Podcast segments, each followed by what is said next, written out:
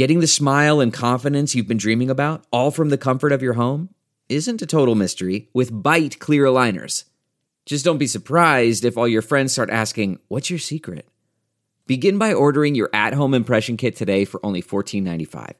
Byte clear aligners are doctor directed and delivered to your door. Treatment costs thousands less than braces, plus, they offer flexible financing, accept eligible insurance, and you can pay with your HSA FSA. Get 80% off your impression kit when you use code WONDERY at Byte.com. That's B-Y-T-E dot com. Start your confidence journey today with Byte. Welcome to Money for the Rest of Us. This is a personal finance show on money, how it works, how to invest it, and how to live without worrying about it. I'm your host, David Stein. Today is episode 244. It's titled, Are You Spending Too Much? Last week in episode 243, we discussed the FIRE movement, the financial independence, retire early movement. We talked about how much you need in order to retire early. You need sufficient that you can earn enough from investing to cover your living expenses and allow the remaining principal balance to grow by the rate of inflation. If you can do that, if, if essentially your net worth is growing by the rate of inflation, that means that your expenses, or the amount you can spend over time, will grow by the rate of inflation. Of course, there are the potential, as Suze Orman pointed out, of unexpected expenses. And so it's important to have some type of buffer. And there is the impact of a large market loss. Early retirees need the flexibility to be able to reduce their spending if their principal balance drops. But how, how much do you need to spend? How much do you need to be happy? Seneca, the Stoic philosopher, wrote to Lucilius in Letter 16 It is clear to you, I'm sure, Lucilius, that no man can live a happy life, or even a supportable life without the study of wisdom. You know also that a happy life is reached when our wisdom is brought to completion.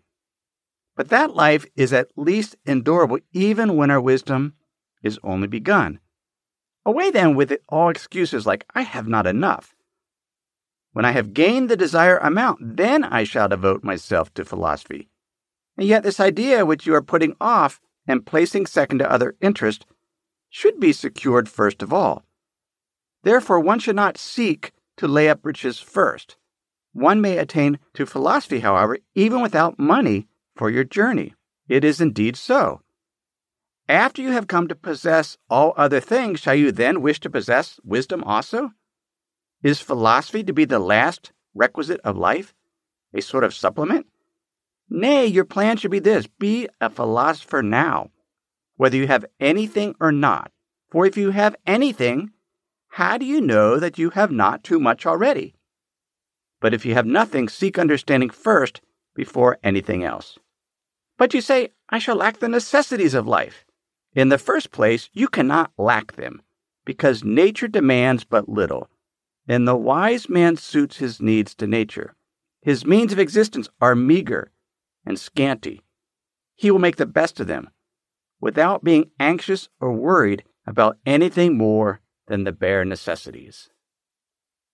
Should we spend time seeking just money, wealth, so that then, once we have enough, we'll be free to pursue other things like wisdom? Or should we seek those other things now, perhaps even as we work? This idea of how much is enough? How much do you need? He says our means of existence are meager and scanty. Just need the bare necessities. As Baloo told Mowgli in the Jungle Book, the Disney version. Baloo says, It's like this, little britches. All you got to do is, and then Baloo breaks into song, which I will not do. I did that once in one episode many, many years ago. I will not do that again. Baloo sings, Look for the bare necessities, the simple bare necessities. Forget about your worries and your strife. I mean the bare necessities old Mother Nature's recipes that brings the bare necessities of life. What are the bare necessities? One of the best ways to figure out what is necessary is to go backpacking. When you're sitting there with your pack trying to figure out what to take, It's a question of weight. Frederick Gros, in his book Philosophy of Walking, discussed this, and he describes the necessary as whatever is replaceable, indispensable, unsubstitutable, anything whose absence will promptly be rewarded with some blockage, an involuntary halt, physical discomfort. You'll feel bad if you don't have something that you really need when you're out backpacking. And so that's what's necessary. But he points out there's a level below necessary, a primitive layer. He found this out. He was hiking in south central France at the base of a mountain, had about a six or seven mile walk to the summit. He mentioned the weather was calm and the nights were warm. So he hid his backpack in a tree and started up the mountain with nothing on his back and nothing in his pockets.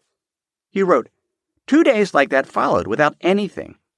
The sensation was one of immense lightness, relieved of even the necessary, without the very minimum. Nothing.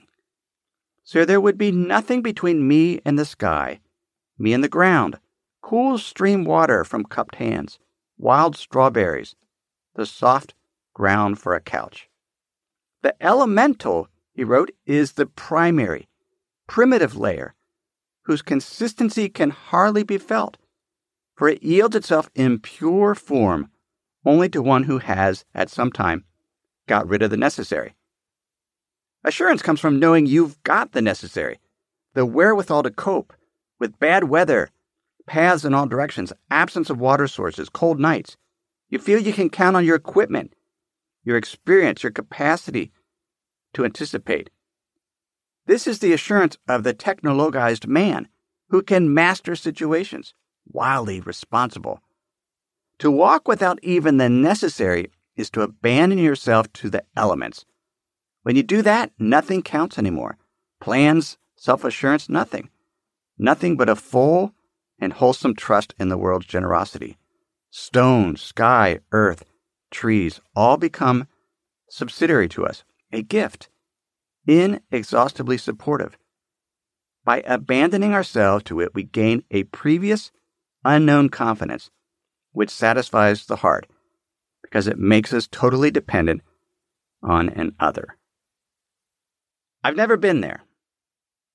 I mean, to me, elemental is not having your cell phone and being out of coverage. So I, I've not been there. Be interesting to try at some point. But this primitive layer, that's the elemental. And then on top of that, you have the necessary. Things that, if you don't have, will cause some blockage, some discomfort. And above that is the useful.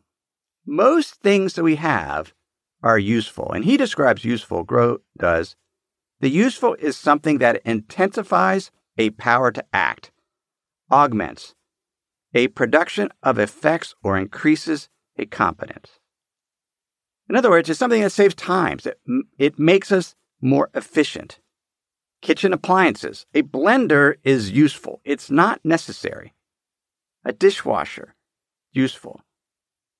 When the Pearl and I were at the Mayan village in December attending the, the Mayan wedding ceremonies, as I sat there in this thatched roof wooden hut, I was amazed that it'd been 30 years since I'd been in one of those. It's mostly things that are necessary, not a whole lot that's useful. They cooked over a fire in the corner of, of this hut. They had hammocks to sleep on some chairs, but not much. Maybe a radio, but it, there just wasn't. It was necessary. Useful are things that make life easier. We have some friends that are coming to stay with us this weekend. They haven't had a kitchen in about 18 months. They've been redoing their house. They've learned to live without a kitchen and they're surviving. A kitchen is not necessary, a kitchen is useful. And then on top of useful is a layer the superfluous. He calls it useless, Gros does, but superfluous is his other word he used. It's whatever remains subject to the appreciation of others or to one's own vanity. We have it so others can admire it, or because we admire it. Seneca in Letter 4 wrote, It is the superfluous things for which men sweat, the superfluous things that wear our togas threadbare, that force us to grow old in camp, that dash us upon foreign shores. In other words, things that make us work hard for money are the superfluous things. Continues, that which is enough is ready to our hands. He who has made a fair compact with poverty is rich.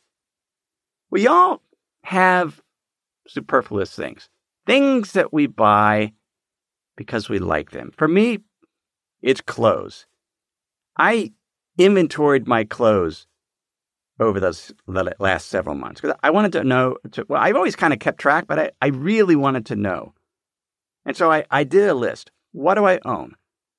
Where did I buy it? Did I buy it new or did I buy it used? And, and it's a little embarrassing to admit, but I have 128 pieces of clothes and shoes, not counting socks, pajamas, or underwear. 75 of those pieces I bought I bought new, so about 59%. 53 or 41% I bought used. Many I've owned for more than a decade. I've carefully curated them. I wear them all, but they're superfluous. I don't need that many clothes, but I have them. And so one of the things I've decided to do this year is, and just thinking about, are we spending too much, is not buying any. I haven't bought any clothes this year. I bought a pair of slippers in Japan in January. That's it. I've not bought anything since, and we'll see how I do. But we buy the, these things that are superfluous often because, because they give us pleasure. Gros describes pleasure and he distinguishes it from, from joy. Pleasure, he says, it's a matter of encountering. So when we encounter something, he writes, it is a possibility of feeling that finds completion in an encounter with a body, element, or substance. That is all there is to pleasure agreeable sensations, sweet, unprecedented, deliciously unexpected, wild. It is always some sensation and always triggered by an, encounter. Someone's mentioning he's, he's amazed at how much many of his millennial generation spend on alcohol. Alcohol is something we consume for pleasure. But things that bring pleasure, over time, that the intensity is reduced. They, they don't bring us so much pleasure as they're repeated. And so we have to take more of it increase the quantity, or increase the diversity of the kind, Grove points out in his book. He contrasts that with joy. He writes Joy is an activity, executing with ease something difficult that has taken time to master, asserting the faculties of the mind and the body, joys of thought when it finds and discovers. What Seneca would call wisdom. There's joy in finding wisdom. Grove continues joys of the body when it achieves without effort. That is why joy, unlike pleasure, increases with repetition and is enriched. Joy is something we get by taking on new skills, learning things, using our talent, sharing that talent with others, including our time, giving service. But it, it is taking these skills that we learn over time, we put forth the effort. That's what brings joy as opposed to pleasure, which is just sheer encounter with something that brings that pleasurable sensation. We have then this primitive layer, the elemental. On top of that, we have the necessary, the things that we need. If we don't have, we'll have discomfort. Then we have the useful, things that will make us more efficient and that just makes life easier. On top of that, we have the superfluous, things that bring pleasure and we have for vanity. Joy, though, is about acquiring skills. And the thing about skills is it can be used to reduce our spending. Before we look at that, let me pause and share some words from this week's sponsors. If you've been using Mint to manage your finances, you know they shut down several months ago. Well, let me tell you about the budgeting solution, the financial tracking solution I've been using for the past number of months. It's Monarch Money. Monarch Money is the top rated all in one personal finance app. It gives you a comprehensive view of all your accounts, investments, transactions, and more. You can create custom budgets like I've done. You can set goals, collaborate with your partner. And now you can get an extended 30-day free trial when you go to monarchmoney.com/david. What I like about Monarch is the ability to customize what I want to see. I have custom budget categories, and then I can go on to the dashboard and see where I'm above trend on some of my spending. I especially like that Monarch will never sell your data to third parties or show you ads. After trying Monarch myself, I understand why it's the top rated personal finance app. And right now, get an extended 30-day free trial when you go to monarchmoney.com slash David. That's M-O-N-A-R-C-H-M-O-N-E-Y dot com slash David for your extended 30-day free trial. We have a brand new sponsor to our show. It's Yahoo Finance. Yahoo's been around for decades. My first email outside of work was a Yahoo email address. But the financial side, I've used on occasion primarily to get data for dividend histories for particular funds or ETFs. But I was pleasantly surprised to get back on Yahoo Finance to see how it's evolved over the years. Now it's really a financial dashboard where you can get an understanding of what's going on with the markets. There are relevant articles from Bloomberg, Reuters, the Associated Press, and the Yahoo Finance team. You can look at the economic events calendar and see which data series are being released that day and what the consensus is. You can see the pulse of the markets at any time by going to Yahoo Finance. In addition, you could see all of your investments and retirement accounts in one place. With Yahoo Finance, you get a consolidated view of multiple accounts. Yahoo Finance serves as a financial hub for your retirement accounts, but also comprehensive financial news and analysis. You need to check out Yahoo Finance, particularly if you haven't been there in a while. Check it out at yahoofinance.com. That's yahoofinance.com. Mr. Money Mustache, in an article from December 2018, shared how skills and mastering skills, acquiring skills, can help us in our quest to be early retired. He wrote, As it turns out, there is a similar hack for every single one of life's major expenses. You can meet all your needs at little or zero cost. It just takes a bit of skill. At this level, you would be able to save almost all of your income. Because effectively, you'd have these bare necessities that you would meet, and maybe you wouldn't buy things that are useful or not so much because you could do the work yourself. It would take you longer, and you would have the skills to do that. The second level, he goes on, he writes, you can substitute a bit more money and a bit less skill to meet those needs in an only slightly more efficient lifestyle, like the one I try to lead. This might allow you to save half or two thirds of your income. The third level, he goes on, or you can spray money in every direction randomly, trying to meet an unfiltered list of wants and needs and end up with a random but very expensive life while remaining almost broke through the entire thing. This is what most people do, and it leads to saving almost none of your income. All three choices are possible to do with great happiness, but in a bit of a paradox, the last and most expensive choice is the most difficult one in which to find happiness, because you end up with so many distractions and so little free time.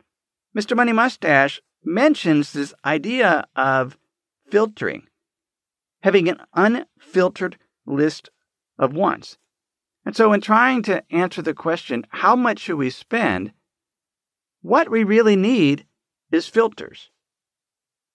Nassim Nicholas Taleb discusses in his book, Skin in the Game. Taleb wrote Buffett, he did not make his billions by cost benefit analysis. Rather, he did so simply by establishing a high filter and then picking opportunities that passed such a filter. Buffett said the difference between successful people and really successful people is that really successful people say no to almost everything. So we can have a filter for our buying and our fil- and a filter for how we spend our time. What would be this filter? What would be the questions that we would ask before we buy something? The first thing we can ask is, is how is the object classified? Is it elemental or necessary? That if we don't have it, we will feel discomfort, that it'll just essentially block things up because we, we really, really need it. Or perhaps it's useful, something that will make us more efficient or nice to have. Or is it superfluous? Maybe we just want it because it, it makes us feel good, brings us pleasure, or maybe there's some vanity. I don't need to have as many clothes as I have. I like the clothes I have because it's a way that I could support the designer and know where it came from, but I, I don't need that many clothes. So clearly there there's got to be some well, not so much I guess it's vanity, but it's also boredom. I just like variety. And that and that's something that we have to deal with. Sometimes we just like variety because we get bored. And that but those are not things we buy because they're useful. They're we buy because they're superfluous. The other thing to consider in, in terms of our filter, we discussed in episode 240. Henry David Thoreau, he said the cost of a thing is the amount of what I will call life, which is required to be exchanged for it immediately in the long run. What's it going to cost us in terms of our time to earn the money to buy that? And is it worth it? And then finally, another filter is to ask ourselves what economic signal does buying this item send in terms of our values? Economic growth measures the dollar value of the goods and services produced from one period to the next. It's called gross domestic product. But it measures the dollar value, not how many goods are produced, how many things. It's the value of them. And companies will only produce things they think they will sell. Every time we buy something, then we're sending a signal about what we value, what we think companies should make. We just need to be more cognizant of that. Juliet Schor, in her book True Wealth, introduced a concept I love. It's called true materialism. It's an idea that she describes as environmentally aware consumption. She writes In the United States, the speed of acquiring and discarding products accelerated dramatically before the crash, for the great financial crisis. The speed of just buying, buying, buying, it's there because we don't have sufficient filters. Sometimes we're just trying to get the pleasure from, from buying it without really thinking about that. But if we practice this idea of true materialism, she goes on, consumers knew relatively little about where purchases came from and the ecological impacts of their production use, and disposal. But many people do care and want to lighten the footprint of their spending. Perhaps surprisingly, she continues, the route to lower impact does not require putting on a hair shirt, nor does it entail making consumption less important. Indeed, the plenitude consumer is likely passionate about consuming and deliberate in the creation of a rich, materially bountiful life. We don't need to be less materialist, as the standard formulation would have it, but more so. For it is only when we take the materiality of the world seriously that we can appreciate and preserve the resources on which spending depends. We need to be materialist. We need to know where the things that we're buying came from. What's their pedigree? Who made it? How are they compensated? Are they compensated fairly? This is an additional filter. What is that signal that we're sending? Everyone, collectively. I mean, we just make, maybe we don't bias so much, but if we're sending the signal and other people send signals, companies will listen and they will change how they make their products and they'll change what they make. And it can have a huge impact on the environment. The other thing to consider, and I, I this really hit me the other day, is there will always be more. The amount of goods out there to buy, there's always more, more, more.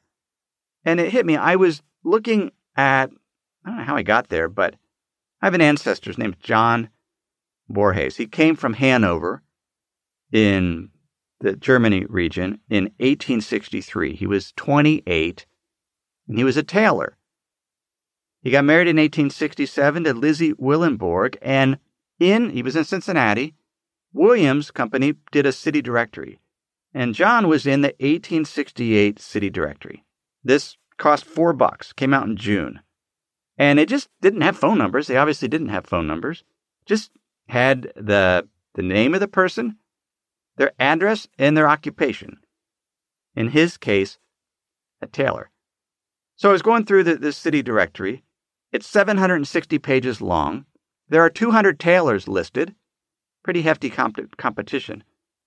But in terms of an index, the number, the categories of goods and services offered within the city, there was 250 of them. I randomly selected, he was a tailor, so I, I selected how many categories began with the letters TA to TE. There was only nine of them. There was tag manufacturers, tailors, tailor trimmings, tanneries, tanner tools, tar manufacturer, tea dealers, telegraph, and terracotta works. And then I pulled up, and I was doing this on Ancestry.com, I pulled up the city directory from 1960. It was shorter, only 600 pages long, but it was much, much smaller type. So there was 900 categories of goods and services compared to 200 or 250 back in 1868. So just about 100 years later, way more categories of goods and services, much more specialization. Only 50 tailors listed. I think if we look today, they don't do city directors anymore. There'd be maybe a dozen. But instead of eight or nine categories of goods in the index that began with TA and TE, there was 26 of them.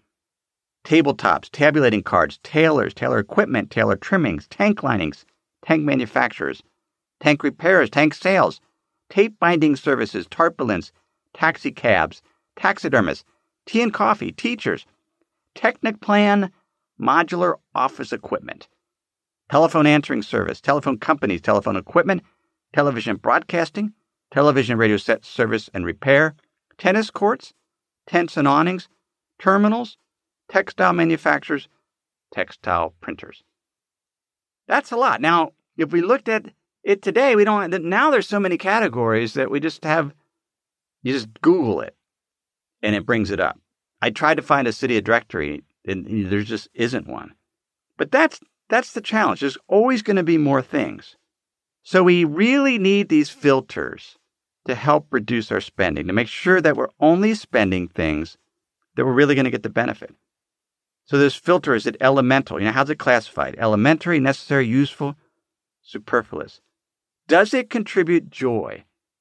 Does it contribute to acquiring a skill as part of an activity that produces joy? Or are we buying something for pleasure, just to encounter something, and the, the intensity will diminish over time? What does it cost in terms of our life? And what economic signal did it send in terms of our values? Seneca, in letter two, wrote to conclude Do you ask what the proper limit is to wealth? It is first to have what is necessary, and second, to have what is enough. You can get show notes at moneyfortherestofus.com. While you're there, please sign up for my free insider's guide, and I'll email those links to you each week. I also share other valuable content, like the retirement spending spreadsheet I mentioned last week. There's also a, a retirement savings spreadsheet to know how much do you need to retire to kind of model that out. And you can get that by going to moneyfortherestofus.com and sign up, sign up for that free insider's guide email list. Everything I've shared with you in this episode has been for general education. I'm not considered your specific risk situation. I'm not provided investment advice. Simply general education on money, investing, and the economy. Have a great week.